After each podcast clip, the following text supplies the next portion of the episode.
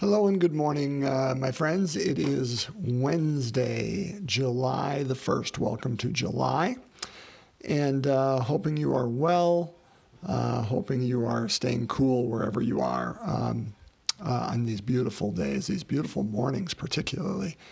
Um, gosh, we were, Renee and I were both out this morning, and it was about 65, 70 degrees and just fantastic uh, to, to gosh, just greet the, the morning that way. So, anyway, um, we are going to dive into the gospel. Before we do, something I brought up a couple of days ago, would love your feedback on as to when I drop these podcasts. Renee suggested that I drop them so early in the morning is the only time that she really goes on and downloads podcasts for the day. And if they were already there in the morning, she would be able to listen to the gospel of the day that day. But generally, sometimes I don't get around to it, you know, based on my schedule until, well, now it's about almost 11 in the morning. Um, other days it's three in the afternoon, four in the afternoon. So would that be helpful if they were up and and in your wherever it is that you receive podcasts uh, in the morning? Um, then I need to know that because that would help me redo my schedule. So let me know if that is something that would be helpful. If not, well, then I won't adjust my schedule. Uh, I did hear from somebody who agreed with Renee, but would love to hear back from more. So, with that said, today we are continuing uh, immediately after the gospel from yesterday. Uh, continue in Matthew chapter 8. On this, again, the uh, Wednesday of the 13th week of ordinary time.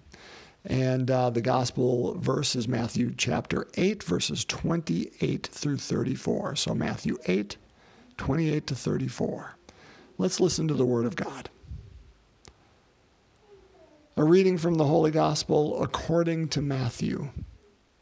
When Jesus came to the territory of the Gadarenes, two demoniacs who were coming from the tombs met him. They were so savage that no one could travel by that road. They cried out, What have you to do with us, Son of God? Have you come here to torment us before the appointed time? Some distance away, a herd of many swine was feeding. The demons pleaded with him, If you drive us out, send us into the herd of swine. And he said to them, Go then. They came out and entered the swine and the whole herd rushed down the steep bank into the sea, where they were drowned. The swineherds ran away. And when they came to the town, they reported everything, including what had happened to the demoniacs. Thereupon the whole town came out to meet Jesus, and when they saw him, they begged him to leave their district. The Gospel of the Lord. Praise to you, Lord Jesus Christ. So, what do we make of the gospel today? Let's, let's take a look at a couple of things. The first is this. So, Jesus is in the territory of the Gadarenes. Now, if you're like me, you have no idea where that is. Uh, I mean, really, who does without getting a map? But here's what we know that the two demoniacs uh, that came to meet him were in such a place where nobody else traveled there because they were so savage. And two, we know there were swine nearby. So clearly, we are in, uh, we are outside of uh, Jewish territory because, of course, pork, um, pigs, that was an unclean animal uh, for Jewish people. And so we are beyond the boundaries of Israel. So if you recall, yesterday we were in the boat. Um, they uh, after the Sermon on the Mount, the disciples followed Jesus. He got into his boat. There was the big uh, storm that came up, and uh, so they were going across the Sea of Galilee. So if you were, the Sea of Galilee is in the north. It's uh, by Capernaum, uh, Nazareth, Capernaum, where Jesus lived, is on the southernmost part of it. So think Fond du Lac uh, if you're thinking Lake Winnebago. Uh, they were going cross, though. They were going west to east. And so the area of the Gadarenes would be on the east side, again, outside the territory of Israel. So, what this tells us, though, is it tells us that Jesus Um, we already know that he goes to the fringes. He's not. He's unafraid to do that, which is is incredibly um, to his credit. But it's he's also not afraid to move beyond his comfort zone. Um, this is a dangerous area. He doesn't know this area. Uh, they are not his people. But yet he's not afraid to take the word of God there. So I think that's one lesson for us is we know Jesus went to the fringes.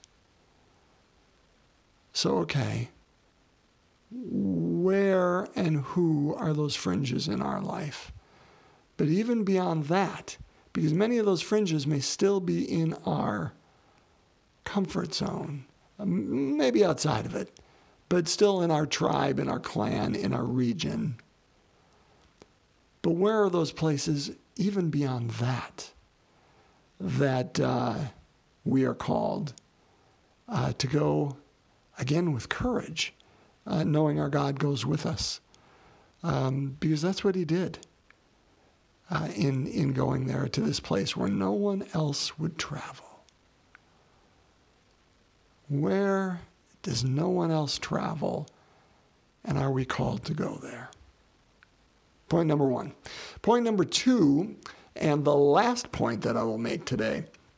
Also, this is marvelous this idea that, okay, the demons recognize who Jesus is.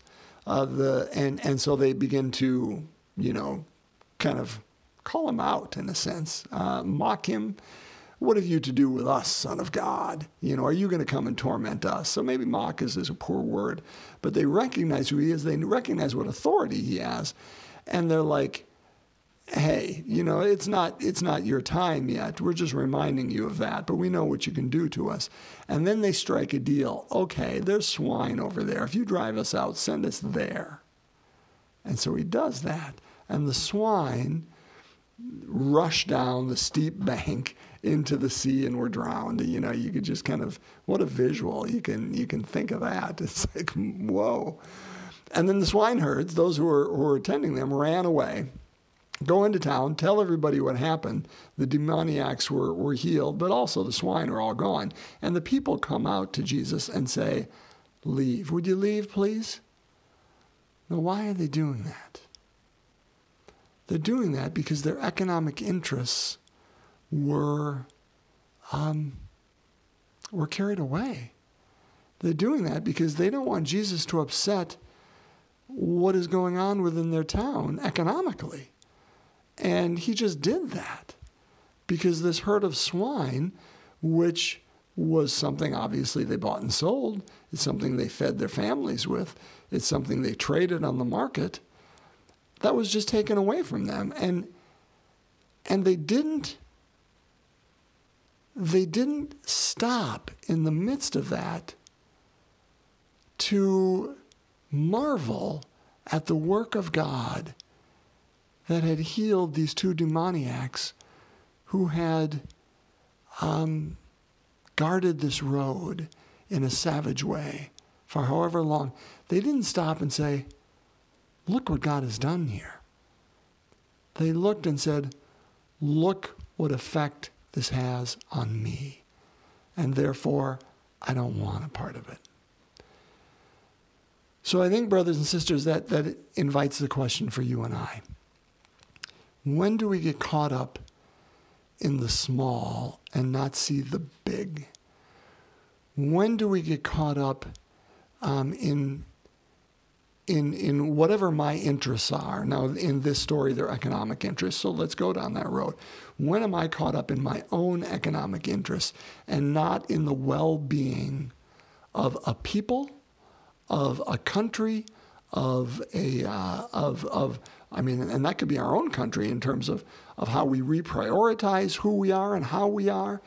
Um, when do we set aside our individual interests, again, economic or not, whatever they are, for the greater good of what is happening, for the work of God that is happening at a larger level. Are we able to balance both? It's not necessarily setting aside one entirely forever and ever, amen, uh, for this.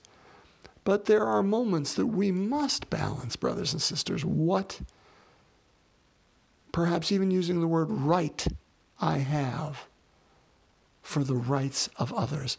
What interest I have on behalf of the interests of others. And isn't that really what the cross of Christ is about?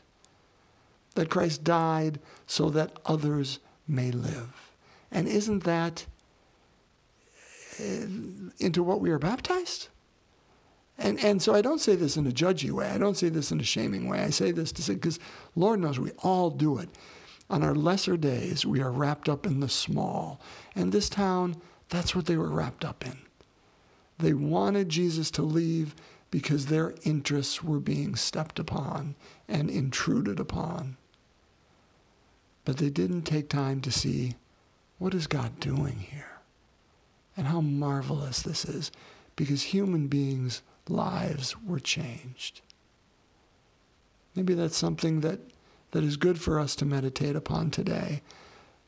That our eyes, mine and yours, may be open to the work of God within humans in our life today.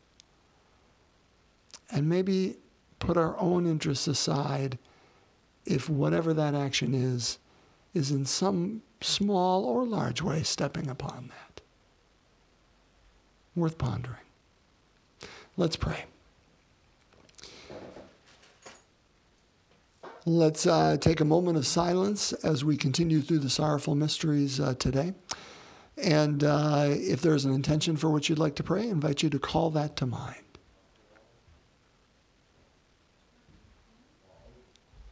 And so let's pray in the name of the Father, the Son, and the Holy Spirit. Amen. The third sorrowful mystery, the scourging at the pillar. Our Father, who art in heaven, hallowed be thy name. Thy kingdom come, thy will be done on earth as it is in heaven. Give us this day our daily bread, and forgive us our trespasses, as we forgive those who trespass against us. And lead us not into temptation, but deliver us from evil. Hail Mary, full of grace, the Lord is with thee. Blessed art thou among women, and blessed is the fruit of thy womb, Jesus. Holy Mary, Mother of God, pray for us sinners, now and at the hour of our death. Amen. Hail Mary, full of grace, the Lord is with thee. Blessed art thou among women, and blessed is the fruit of thy womb, Jesus.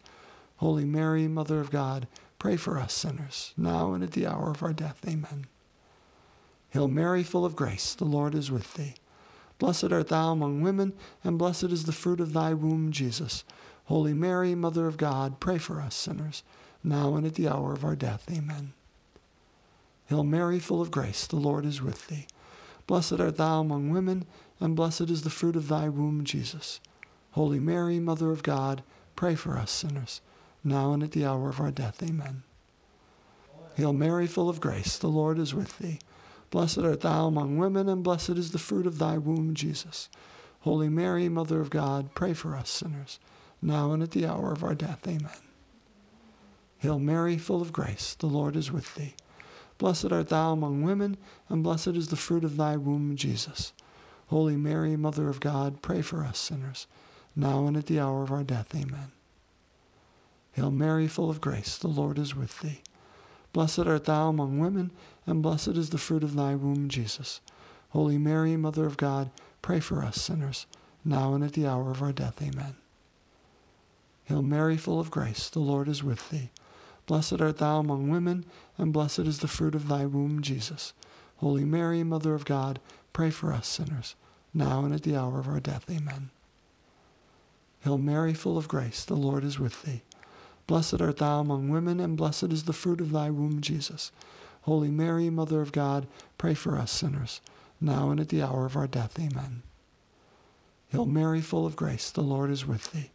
Blessed art thou among women, and blessed is the fruit of thy womb, Jesus. Holy Mary, Mother of God, pray for us sinners, now and at the hour of our death. Amen. Glory be to the Father, and to the Son, and to the Holy Spirit, as it was in the beginning, is now, and ever shall be, world without end. Amen. O my Jesus, forgive us our sins, save us from the fires of hell. Lead all souls to heaven, especially those in most need of thy mercy. In the name of the Father, the Son, and the Holy Spirit. Amen. Thank you, my friends, for taking time to uh, pray with us today, to listen to God's word. Blessings, and I look forward to us being back together again. Bye bye.